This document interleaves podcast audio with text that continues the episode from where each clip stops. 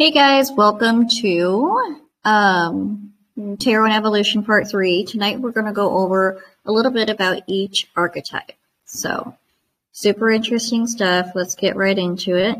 Um, so this comes from uh, session 78, question 36. This is asking about the third archetype, which is the Empress.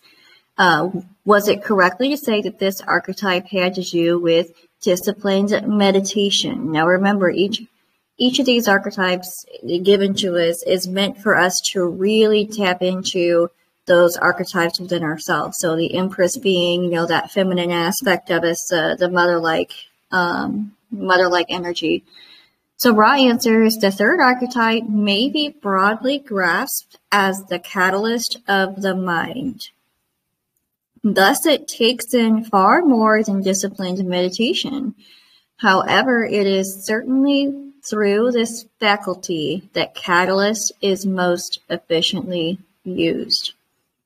The archetype 3 is perhaps confusedly called Empress, although the intention of this nomer is the understanding that it represents the unconscious or female portion of the mind of the mind complex being first, shall we say, used or ennobled by the male or conscious portion of the mind. So the male or conscious portion of the mind we already know as the magician.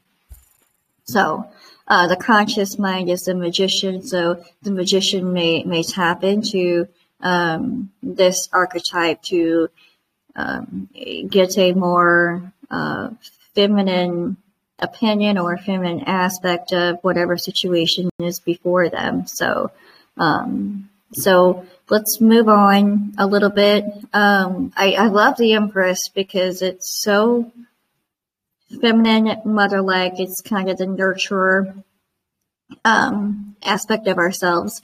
The high priestess is more like our intuition. It's that little voice in our gut or the back of our head that's telling us um, something's wrong or something's right, even. Um, that's kind of where our discernment comes in a little bit.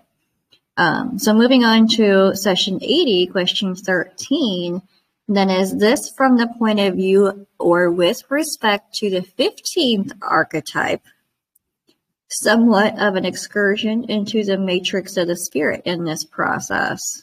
So, okay. So the 15th archetype is actually the devil. So let's see what they say. Uh, Ra answer the excursion of which you speak in the process of disassociation is most usually linked with that archetype you call hope, in which we prefer to call faith. Okay? This archetype is a catalyst of the spirit, and because of the illuminations of the potentiator of the spirit, will begin to cause these changes in the ADEPT's viewpoint.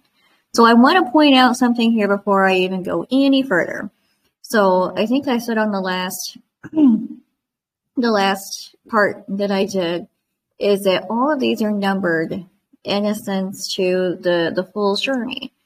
And the 15th archetype would be the 15th archetype that we come in contact to or discover within our mind during this whole process. So that would be um, the devil. It's interesting that they call this uh, hope or faith, you know, and I think that's the moment where we need faith or hope. Uh, when we're, you know, to me, that card represents when we're being bombarded with uh, negative thoughts and just, you know, loss of motivation and just thinking I can't do this anymore. I'm so tired. I'm so worn out. I'm so frustrated. This and that. I mean, that would I would call negative influence from our own self. I mean, that's the aspect of ourself. So that's the moment that we do need hope and, to call in our faith and um, really reach out to that faith and stand by it. So I hope that makes sense. Uh, quite interesting.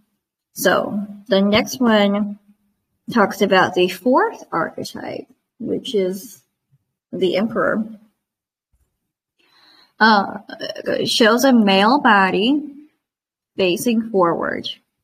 I assume this indicates that the experience of the mind will reach for catalyst. However, the face is to the left, indicating to me that in reaching for catalyst, negative catalyst will be more apparent in its power and effect than the positive. Would Ra comment on this? Okay. So the emperor is more like the fatherly aspect. I mean, just kind of how the, the empress is, you know, the motherly. Eh, this, the emperor kind of takes on a more fatherly role to us. Um, and that's the experience, the experience of the mind is what they're calling it. Uh, but they answer the this archetype reaches not but with firm authority grasps what it is given. The remainder of your remarks are perceptive. Okay. So we don't really reach for one, but we wait for the catalyst. Or we recognize the catalyst before us. It's a much better way to explain that. So we, we recognize what catalyst is being given before us. Because remember, it's, it, you know, um, the, the creator as a whole that's kind of giving us these catalysts. So we might be, um, there's somewhere in here in the love one that says, you know, when we do reach a point where we can kind of call in our own catalyst. So I think we've been doing that the whole time. I think we do call in our own catalyst, you know, conscious or unconscious. You know, um, we we manifest what we put our focus on. Okay, that's the magician. So if our focus is on negative things, then we're going to be getting negative catalysts. If we're going to be focusing on growth and this and that, then we're going to be getting catalysts that require us to grow from.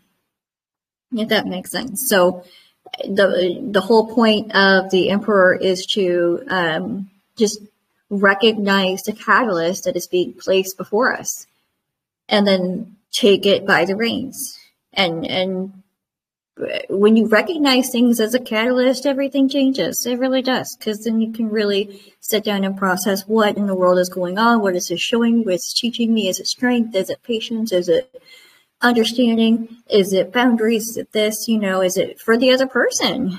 You know, I mean, but the other person is still you. So we have to honor and respect that. So, um, so let's move on a little bit. This is session 91, question 35. How is a knowledgeable of the facets of the archetypical mind used by the individual to accelerate his evolution? So we might have already gone over this before, but that's okay. I feel like it's imperative to do it again. So, uh, Ra answers, we shall offer uh, versus board archetype or concept complex. The conscious mind of the adept may be full to bursting of the most abstruse and unimaginable of unmanageable of ideas, so that further ideation becomes impossible and work in blue-ray or indigo is blocked, so that your uh, throat chakra and your third eye is blocked over um, it's blocked through overactivation because we can be overactivated and there's an imbalance. It is then that the adept would call upon the new mind, untouched and virgin, and dwell within the archetype of the new and unblemished mind without bias, without polarity, and full of the magic of the logos. So interesting. And I'm thinking about that one a little bit more, actually. I mean, I'm trying to find a better way to, to describe that. Um, know, we know the indigo ray is the gateway to intelligent infinity. Um, and this is the form maker. Okay, so if, if we can tap into that form maker, okay, the, the part of ourselves that literally just makes our body and creates our body constantly, okay, it's constantly in motion, creating our bodies and our view of the world around us, if we can tap into that, then we're we we tap into that full of magic that is the logos. I hope that makes sense. Okay, and the the conscious mind of the adept, by the way, is the magician, so kind of makes sense. All right. So session 88, question 16. Um, hey, Margie, I just saw you come, come on. Um, session 88, question 16. I will also assume, which may not be correct, that the present list that I have of the 22 names of the tarot cards an agreement or an exact agreement. Okay, we we went over this last time. So, um, could you describe the original tarot, telling me if there were 22 archetypes that must have been the same, and if they were the same as the list that I have read to you in a previous session? Okay. So yeah, Ra says, as we stated previously, each archetype is a concept complex and may not be viewed only by individuals, by uh, those of the same racial and planetary influences in unique ways. So we're all going to have our own perceptions of them. Therefore, it is not informative to reconstruct the rather minor differences in descriptive terms between the tarot used by us and that used by those of Egypt and the spiritual descendants of those first students. System of study. I do remember going over this. Um, so take by example. So they're talking about descriptive terms of the, the names of the um, the the archetypes. So uh, for instance, you know, in my deck that I use, which I have grown so close to, the magician is actually called the Starman.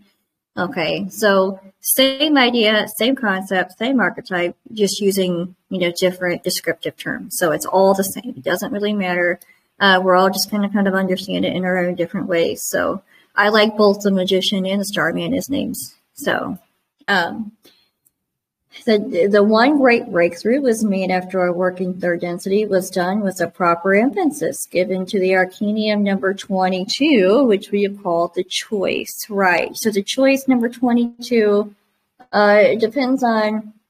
Um, let me finish this really quick. In our own experience, we were aware that such a unifying archetype existed but did not give that archetype the proper complex of concepts in order to most efficiently uh, use that archetype in order to promote our evolution. So number 22. So it depends on how you look at it. So the fool is is number zero. It's outside of um, the listings basically because it is it's a journey. It comes before or after.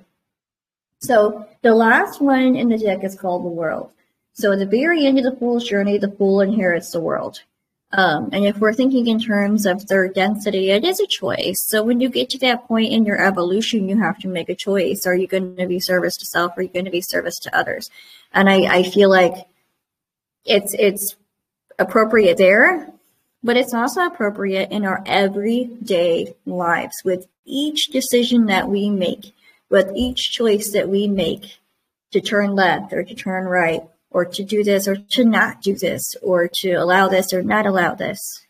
It's every day. That choice is every day. And with whatever we do, our choice really needs to be for the betterment of everyone or to give catalyst to ourselves or to others with the intentions of growth and learning and peace and uh, all the above. So, uh, I did want to add that in because I, I recognized after the last one that we did where we went over the same session that I'm like, man, that's every day. Like it's not just the end of the journey, it's every single day we need to be aware of this with each choice that we make. Um uh, excuse me. I feel like it really involves us being present in the moment with our higher selves and really listening to that intuition, you know, that high priestess or the empress and whatever archetype seems appropriate for whatever situation in regards to, you know, how we should handle or what choice or what decision, you know, and that takes a lot of practice. So, okay. I think we went over this one too. It's talking about the, the emperor, the fourth archetype, uh, having a the experience of other selves in the green ray center with respect to the other selves. Um, yeah, so the broad name for archetype four, again, that's the emperor, maybe the experience of the mind. In the tarot, you'll find the name Emperor. This only apply implies nobility, and in this case, we may see the suggestion that it is only through the catalyst, which has been processed by the potentiated consciousness, that experience may ensue. There needs to be a potentiated moment um, for this archetype to um, be able to uh, portray itself. Thusly is the conscious mind ennobled by the use of the vast resources of the unconscious mind. Okay. All right. I think some of these are repeats.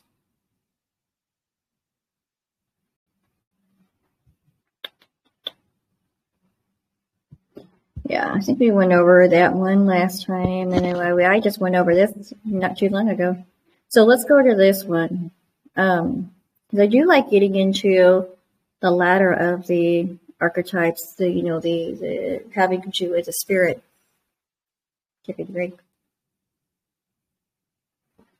Okay, so this is session 80, question 19, talking about the 20th archetype. So the 20th archetype is actually judgment. Okay. So this is the ability to judge ourselves. It really is and recognize when we've done wrong, accept when we've done wrong and realize when we need to apologize or whatever we need to do. Um, and let others kind of judge themselves too and let, you know, that's almost kind of like letting karma play out. But we really need to take accountability for our own actions okay, we are not responsible for others' bad um, bad decisions or bad choices. Uh, we wish the best for them and wish they would not make those decisions. You know, um, just as much as we're not responsible for others' good decisions, either we can be happy for them as well. But we also we really need to focus on how we can do better to recognize when we are doing wrong. So. So yeah, that would be transformation of the spirit. And we can do that and we can accept that we can do that and really say, hey, I was wrong and I apologize, that's huge. That does transform you, especially when we do it on a regular basis. So, of course, sometimes I feel like I'm judging myself like a lot, but I usually make wrongs right, you know, as much as I can when I know I'm doing wrong. But I also don't apologize when I'm not doing anything wrong either. But um, that's where boundaries come in. Um, yeah, transformation of the spirit. Possibly analogous to the sixth density merging the paths. Is this correct in any way? And they say no. All right, so let me see. And now I'm curious. Okay, I, whatever I just said was completely wrong, apparently. All right. So let's see what they say. Can you tell me what the 20th archetype would be? That would be the sarcophagus in your system. All right. The material world is transformed by the Spirit into that which is infinite and eternal. The infinity of the Spirit is an even greater realization than the infinity of consciousness. For consciousness, which has been disciplined by will, okay, so that's kind of the same, disciplined by will, and faith is that consciousness which may contact intelligent infinity. So yeah, that would be sixth density. So maybe it was the way they asked the question. Um, there are many things which fall away in the many, many steps of adepthood. We of Ra still walk these steps and praise the one infinite creator each transformation. Yeah. So e- transformation is happening all the time. You know, it's not just one event. I mean, this is steps. And um, that's one thing that I've noticed and really pointed out in myself is, you know, yeah, I had like a huge um,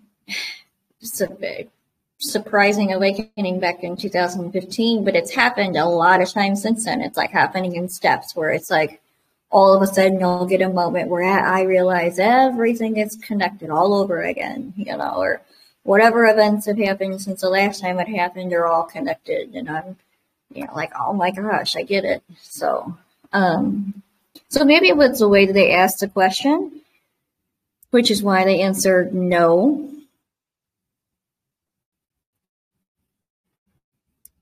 Okay, let me go on to this next one because it kind of goes into the 21st archetype, which is the world.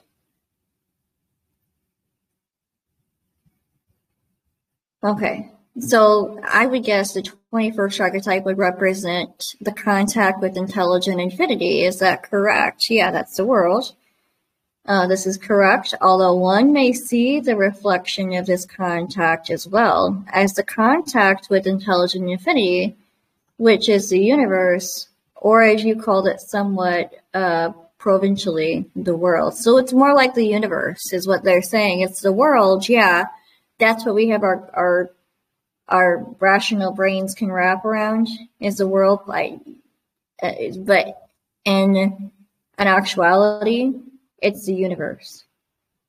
That i would like if i could create my own tarot deck i would make it the universe. Actually that's a really good idea. Um, and maybe i'll start reading it like that. That's the universe because that is contact with that's your gateway so. And that is the moment that the fool inherits the world. So whenever you, you know, the the fool just uh, puts himself down this journey foolishly without realizing what he's getting into, and in the end, he ends up finding enlightenment. You know, he he got he, he done gone found, found enlightenment with himself. So, um, and then he's able to, you know, contact this intelligent infinity. I like that.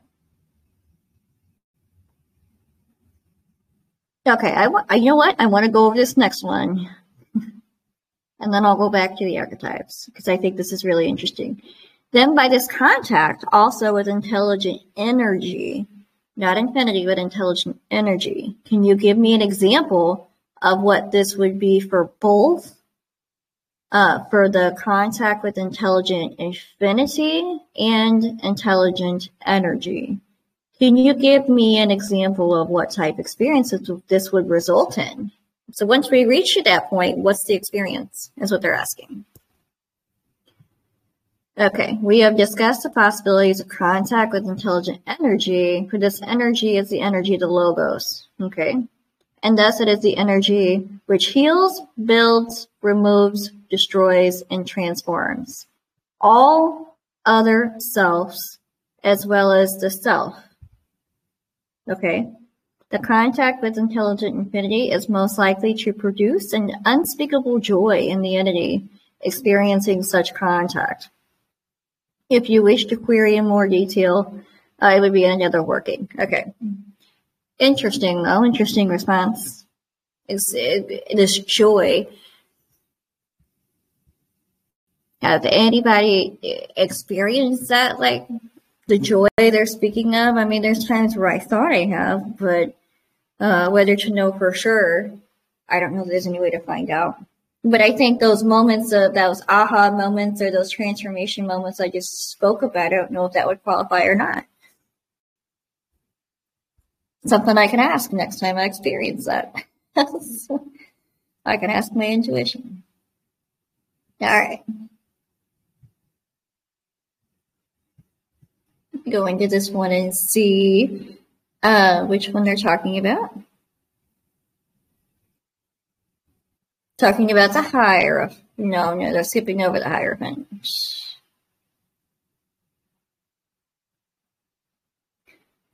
Okay, talking about archetype six, which would be the lovers, actually. Okay.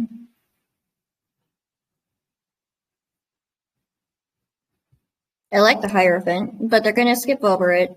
They're asking about um, the lovers representing the merging of conscious and unconscious mind, basically, or the communication between the conscious and unconscious mind. Interesting concept. Okay. So they answer without being at all unperceptive, you miss the heart of this particular archetype, which may be more properly called the transformation of the mind. Okay. Um, transformation of mind into what? They ask. As you observe this archetype, which is the lovers, you may see the student of the mysteries being transformed by the need to, to choose betwixt the light and the dark in mind. So dark is ignorance, basically, without knowledge. Uh, light is truth, always. So this is, um, you know, if you want to go with subconscious, conscious, you know, however you perceive that. I actually like that definition, you know, the communication between the conscious and unconscious mind. Interesting. Okay, so I kind of want to go into this next one a little bit. Talking about the chariot, which would be number seven. So this is directly after uh, the lovers and that. So, okay. So they ask, would the conqueror, I like that term, or the chariot, then represent the culmination of the action of the first six archetypes into a conquering of the mental process processes, even possibly removing the veil. Great question. This is most perceptive, Ra answers. The archetype seven is one to is one difficult to enunciate. We may call it the path, the way, or the great way of the mind. So remember from a couple of uh, sessions ago, they they mentioned you know cards one through seven is basically uh, the great way of the mind. Okay, so the seventh would be the last one. Uh, it would be conquering the mind and then making way for the transformation of the body. Uh, its foundation is a reflection and substantial summary of archetypes one through six. One may also see the way of the mind is showing the kingdom or fruits of appropriate travel through the mind, in that the mind continues to move as majestically through the material it conceives it conceives of as a chariot drawn by royal lions or steeds. Okay. Interesting. All right. So they went back to the Hierophant. So let's talk about that a little bit. So the Hierophant is actually archetype five. Yeah. Um, then I will ask for one of the archetypes, which I am least understanding at the point, which is the with respect to the Hierophant and precisely what it is. Um, so the answer you have been most interested in the significator, which needs, which must needs become complex. The Hierophant is the original archetype of the mind which has been made complex through the subtle movements, I'm sorry, subtle movements of the conscious and unconscious.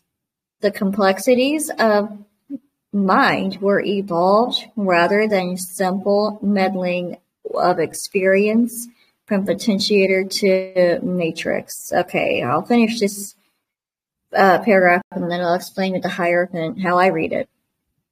The mind itself became an actor possessed of free will, and more specifically, will. As a significator of the mind, the Hierophant has the will to know.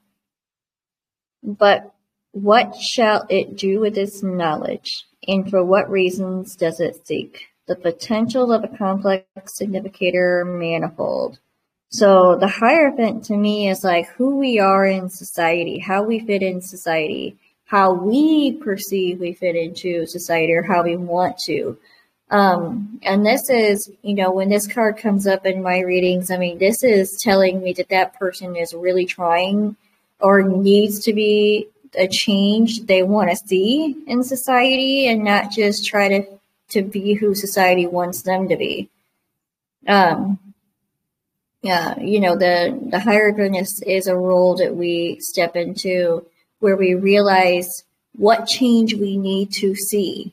And then we accept that we need to be that change. Okay. Or, but we're also going to be met with challenges from society itself telling us, well, you can't be that. You know, I mean, what are you thinking? So then we kind of need to be very firm and, and very strong in our perception of who we are and who we know that we need to be for the change in the world. So I hope that adds a little bit more clarity. So the way they had it, there's so much language wrapped around it. I had a hard time reading that, I ain't gonna lie. so, Um, let's go back a little bit. Okay. So then now they, in, in session 81, question 12, they ask about the 11th archetype, the experience of the body. So number 11 is actually going to be the justice card. So that's justice. Experience the body represents the catalyst. Um, well, hold on. So experience of the body. So remember, one through seven is uh, the way of the mind, and then the the next seven, which would be eight through fourteen, are um, uh, the great way of the body, transformation of the body. Represents a catalyst that has been processed by the mind body spirit complex, and it's called the enchantress because it produces further seed for growth. Is this correct? They say this is correct. Do they say any more about it?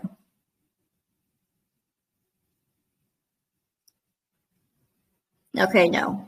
But they do go, they skip number 13. Transformation of the body is called death. Yeah, exactly. So, uh, skip to number 13. I'm sorry. Yeah, that is the death card. I absolutely love this card.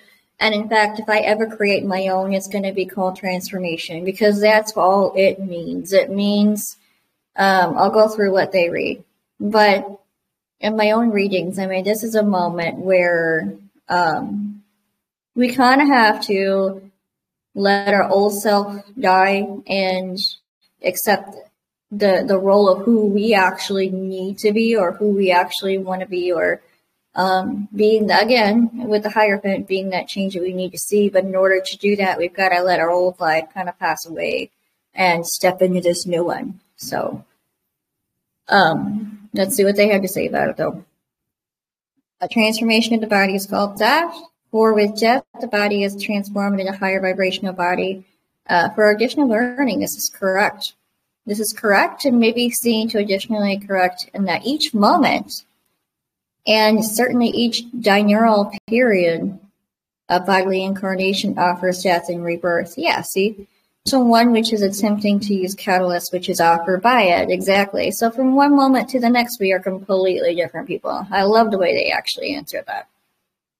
And it's our ability to recognize catalyst and be like, I am not the same person I was five minutes ago because I made this choice and now everything's changing. So um, accept every moment as a chance to step into something greater, not just for ourselves, but for those around us. Okay.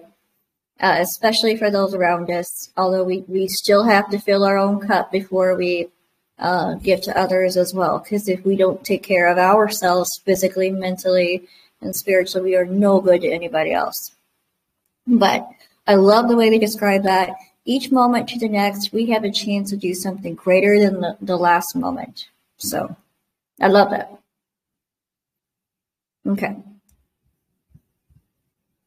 So I'll go on to this next one that's offered in here.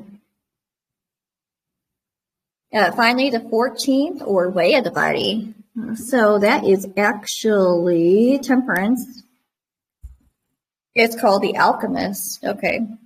Because there is an infinity of time for the various bodies to operate within to learn the lessons necessary for evolution. This is correct. Okay. This is less than completely correct as the great way the body must be seen. Um, uh, as are all the archetypes of the body to be a mere image of the thrust of the activity of the mind. Yeah. All of our bodily activities are a mirror of the activity of the mind. Okay. The body is a creature of the mind. Yeah, because we have our uh, indigo ray, which is our form maker, is also kind. So our, our form maker is technically, as I said earlier, just making our body just infinitely. so, uh, and as the instrument of manifestation for the fruits of the mind and spirit. It is through this that we manifest. It is through our visualizations and our connecting with that, uh, um, that energy center. That is how we manifest things and see the fruits.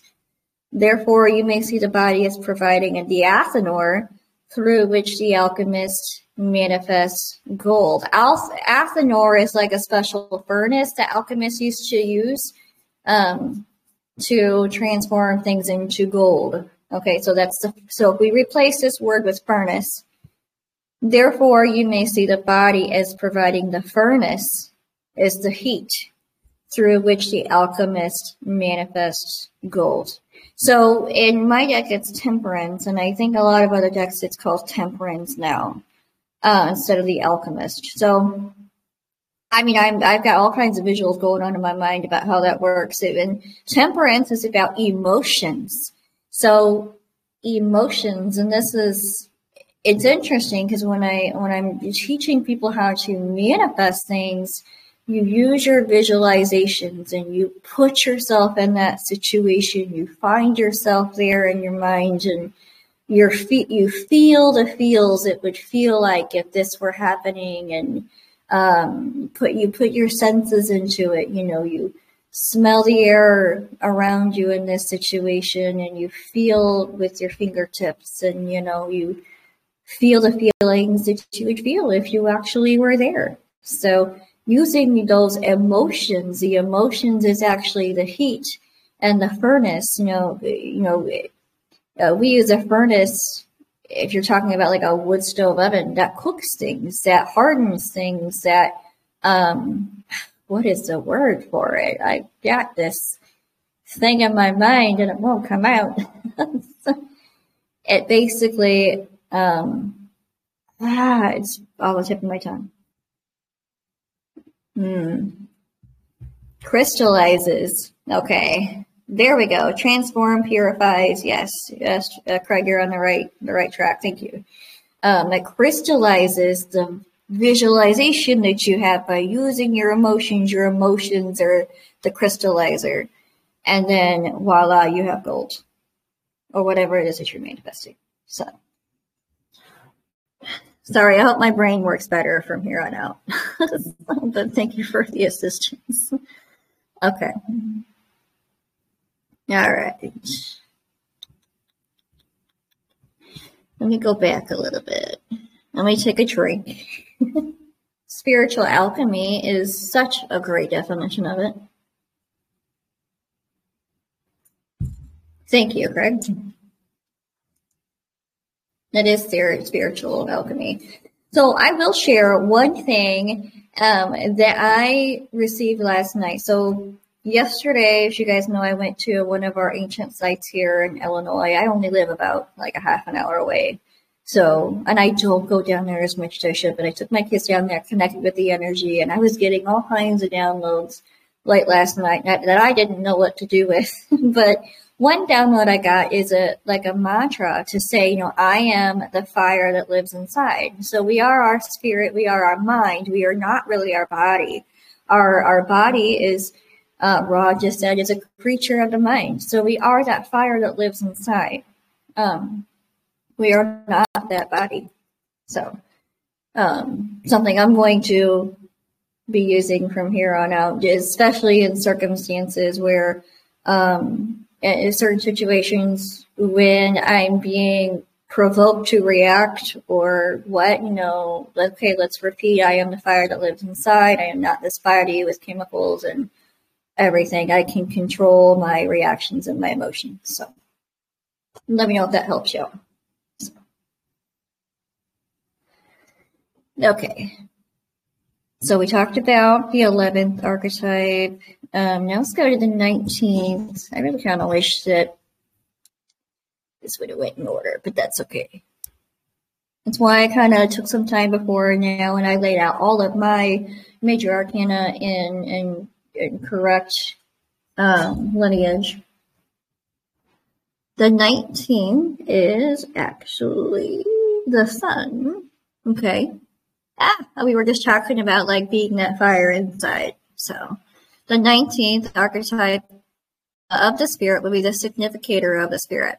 They say correct. So let's go, let's follow that a little bit.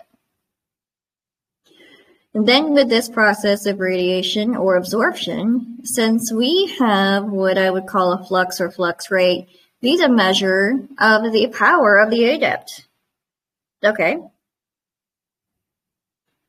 Um, Ra says this may be seen to be a reasonably adequate statement. All right then. So flux or flux rate. So if we're talking about the sun, um, I was just talking about, you know, us being the fire that actually lives inside. Uh, this is, uh, uh, let me see what they call this, significator of the spirit. Okay. All right. Let's go up one, actually. I think that would kind of describe it a little bit better. Hold on. I'm missing a bunch. That's why I'm confused.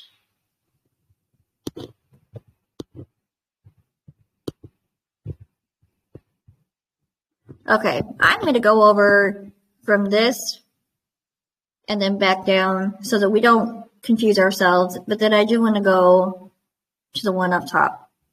Uh, I guess the 19th would be the significator of spirit. They say correct. How would you describe the significator of the spirit? An answer to the previous query, we said about doing justice. The significator of the spirit is that living entity which either radiates or absorbs the love and the light of the one infinite creator, radiates it to others or absorbs it for the self. So this is like the light bringer or the light bearer. Which one do we want to be?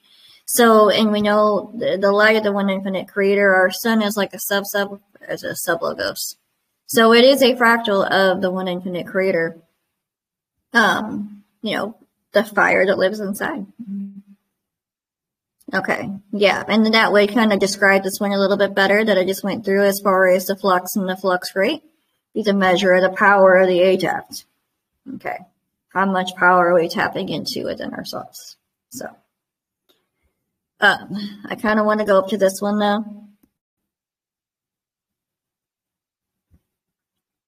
Hmm.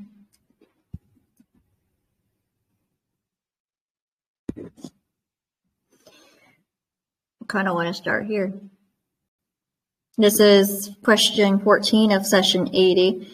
Uh, the either positively or negatively polarized adept is building a potential to draw directly from the spirit for power. It would be more proper to say that the adept is calling directly through the spirit to the universe for its power, for the spirit is a shuttle, and they don't really, I think it's for either positive or negatively that polarized. So then they ask, now the obvious only significant difference between the positive and negative adept in using this shuttle. So our spirit is like the shuttle for this energy. Or, yeah, okay, yeah. Is the way they had polarized. Is there a relationship between the archetypes of the spirit and whether the polarization is either positive or negative? For instance, the positive calling through the 16th. Okay, so the 16th is actually the tower. That's your potentiating moment. That's the lightning. That's the light, basically. And the negative calling through the 15th, which is the devil, right? So that kind of makes sense. I am very confused on these points, and I imagine that the question is poor. Okay, can you answer? Ra answers, it's a challenge to answer that, but um, there is some confusion in its construction, but we shall attempt. The adept, whether are positive or negative, has the same matrix. The potentiator is also identical. Due to the catalyst of each adept, the adept may begin to pick and choose that into which it shall look further. The experience the spirit, which you have called the moon, is then by far the more manifest of influences upon the polarity of the adept. Even the most unhappy of experiences, shall we say, which seem to occur in the catalyst of the adept? Okay. Unhappy of experiences, you know, which sometimes we see a catalyst to something negative at first until we realize we can grow from it.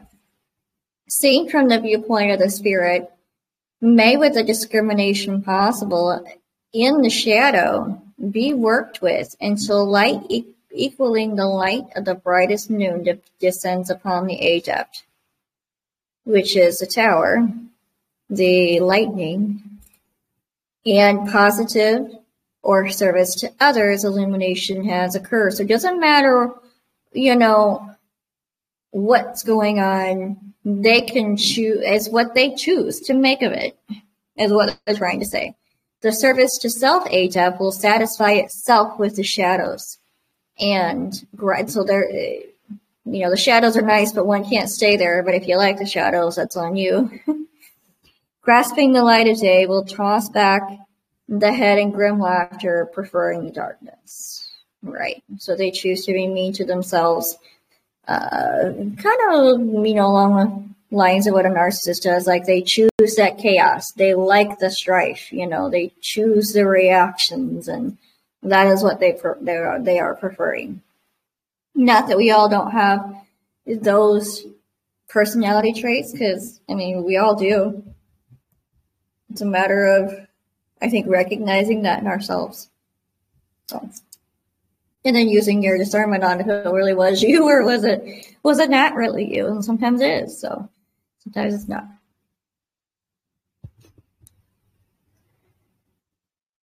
Okay, we already went over that one.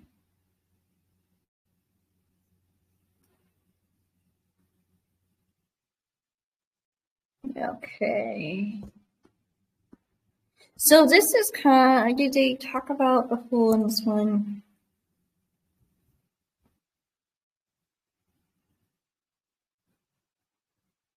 I think so. Yeah. And how long have we been recording for, guys? Because I can't see. About 47 minutes, so we got some time left. Okay. I kind of want to go over this one. It does talk about the fool a little bit. Let me see what the question was.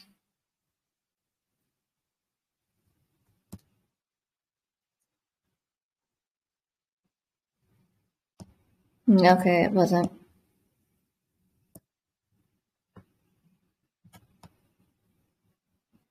Well, let's go over this one and then we'll go back. All right. So this is uh, session 67, question 30. Um, they were asking if they could continue. So that's all that was about right here.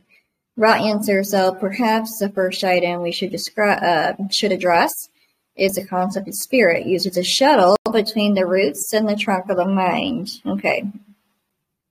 This is a, a apprehension, and we shall allow the questioner to consider the function of the spirit further. For in working with the mind, we are working within one complex and have not attempted to penetrate, uh, not yet attempted to penetrate intelligent infinity. It is well said that archetypes are a portion of the one infinite creator or aspects of its face, so facets.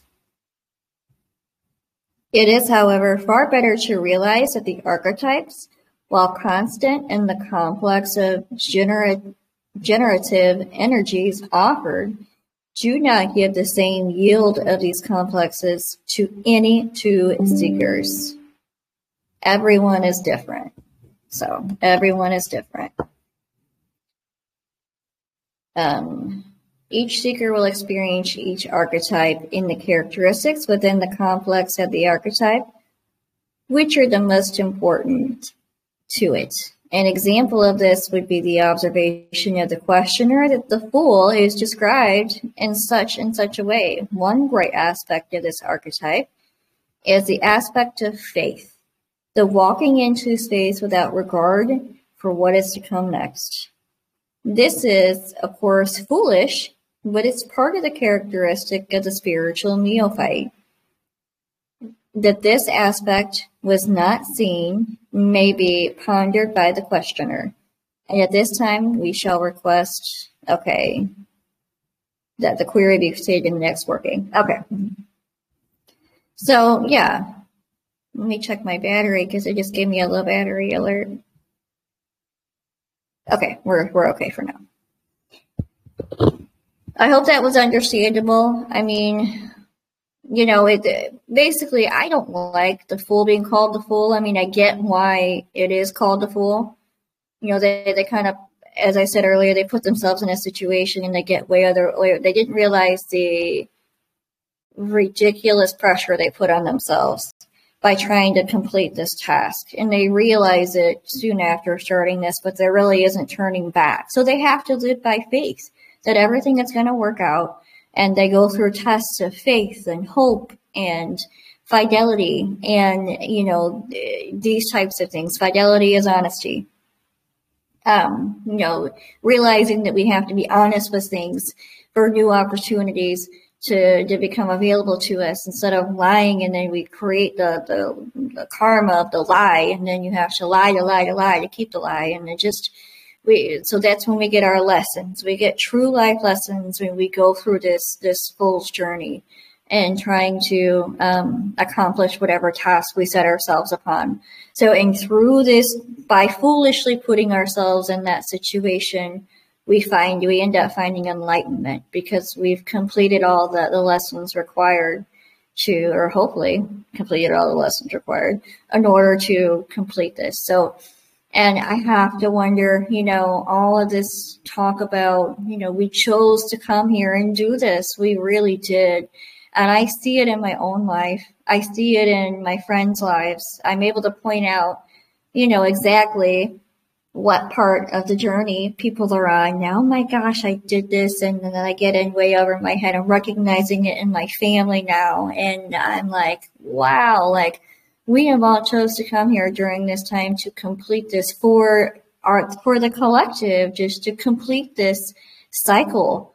Um, and I think the whole world is honestly going through it right now, and just half the world doesn't realize it, you know. But they too are learning lessons, so we have to learn them and we have to accept them in order to get through this time of what we're in. Um, yeah, there's so much going on in the world that I won't get into on this um, this session, but uh, I hope you guys are recognizing the journey in the world. It's happening on a personal level, and it's also happening on a global level at the moment. And I think we're all in different stages and um, it's going to keep going on until people wake up and realize, oh my gosh, I do have to learn honesty. You're right. Oh my gosh. Oh my gosh, I do have to kind of judge myself a little bit. Oh my gosh, I do have to have this tower moment because the tower moment is what makes me move and switch directions and uh, go down this this much better path, even if I don't realize it at first. It may seem devastating, but it's just putting us on a nice and better path. Um, those types of things. I do have to uh, encounter, you know, the darker side of myself to really understand what it is that's holding me back, my traumas, my uh, emotions, my ability to in- to control my emotions. We kind of have to enter that side a little bit. Um, or maybe a lot of it. I don't know. We're all different. Um, it, to really, really start transforming ourselves, it's requirement. It really is. So uh, we cannot, you know, appreciate the light until we see those parts of ourselves. So I went on a tangent. I'm sorry. So, but um, let me kind of go on a little bit. I only have a little bit left in my battery, so I won't make it too much longer. How about we go through a couple of more?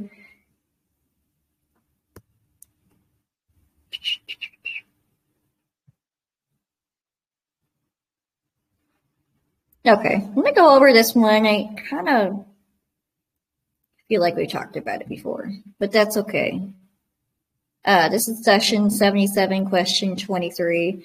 Uh, in that case, it seems that a thorough knowledge of the pres- precise nature of these philosophical foundations would be of primary importance to study of the evolution of the mind, body, and spirit. And I would like to carefully go through each of the basic 22. Okay, so this is when they start going through them. Agreeable to requests, uh, and it, that an attempt be made to state the student's grasp of each archetype. Okay, yeah. So he, they wanted um, Don to explain what exactly do they know of the archetypes already. We may then comment, we cannot teach, learn. We request that it be constantly kept before the mind as a candle before the eye.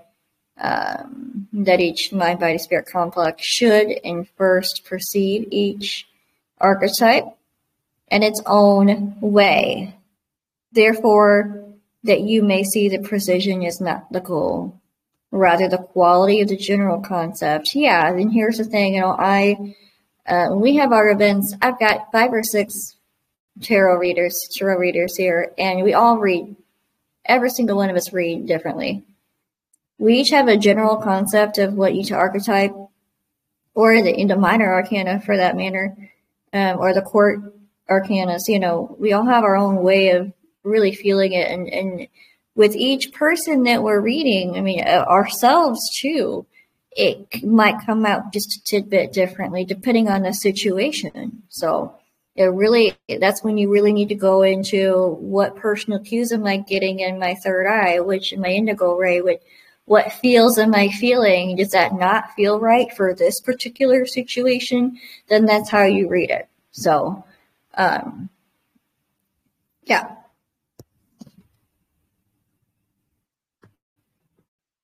So I, this is kind of where they go. Um, catalyst to the all right. I, I know we did a whole thing on the magician before, but let's talk about it. Okay, since the planets were an outgrowth of the logos, and since the archetypical mind was the foundation for the experience, that the planets of this logos would be in some way related, we will certainly follow your suggestion. I have been trying to get a foothold in the doorway, and an undistorted doorway, you might say, into the archetypical mind. Okay, you have spoken of the magician as a basic archetype and that this seems to have been carried through from the previous octave. Would this then be, if there is an order, the first archetypical concept of this logos? Well, that's interesting. I'm not sure if I recognized that before. Uh, seems to have been carried through from the previous octave. Um, they answer we would first respond to your confusion as regards to the various writings upon the archetypical mind. You may well consider the very formative difference between a thing in itself and its relationships or functions. There is much study of archetype, which is actually the study of functions, relationships, and correspondences. The study of planets, for example, is an archetype seen as function. Okay, so astrology. However, the archetypes are, first and most profoundly, things in themselves, and the pondering of them and their purest relationships with each other should be the most useful foundation for the study of this archetypical system of the mind. So the archetypes are things in themselves, and just the pondering of what they mean and what they are um, should be the most useful foundation. Um, now we address the query of the archetype, which is the matrix of the mind, that is the magician. And to its name, name magician is understandable when you consider that consciousness is the great foundation. So without consciousness, I don't think anything would be possible. Just the awareness. Consciousness is awareness. Without anything to do with consciousness, nothing would be possible. Uh, it's a great foundation, mystery and revelation, which makes this particular density possible. Exactly. The self-conscious entity is full of the magic of that which is to come. Your conscious mind is the magic.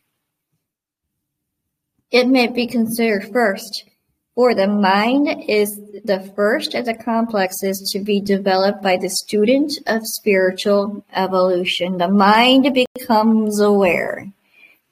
And we kind of see, I mean, yeah, spiritual evolution, but you know, I just had an image pop into me of a, of a toddler or a late stage baby and a toddler when they really first start becoming self aware or like when they find their fingers and their toes and they're like looking at things. So they become self aware at some point during that age. Um, it's a fascinating thing to, to recognize in your own child or other children or what have you. Um, but also spiritual evolution and in my own, um, crazy awakening that I had, you know, I just being normal and all of a sudden I'm like, oh my gosh, I'm everything is connected, like, you know, and I'm like, everything is consciousness. Like, you know, I just had that revelation. So, quite interesting. Um, the next one we went over, I might end there. We're at about an hour and, um, I am going to lose my laptop battery at some point soon. So, um, I might save my spot and finish it even later. I might call it something different, but um, I really, really enjoy doing this. This helps me, and uh, we it really helps me read for others too, but also for myself, and it understands my own mind. I'm hoping that it does the same for you guys. Um, I really notice a difference in my life whenever I uh, really dive into this stuff, and I'm um, I'm recognizing my own energies imprints on the world around me as well as others as well uh, you know others leaving their imprint and recognizing that we're all consciously or even subconsciously manifesting things. And it's it's hard to deny anymore. So um, that's why we really need to be really aware of which energy are we going to put our focus on? So once you realize that though, it's, it becomes quite easier, easier, I should say. Doesn't mean it's easy, easier. but I love you all and I'm going to stop the recording and I hope to see you all next time.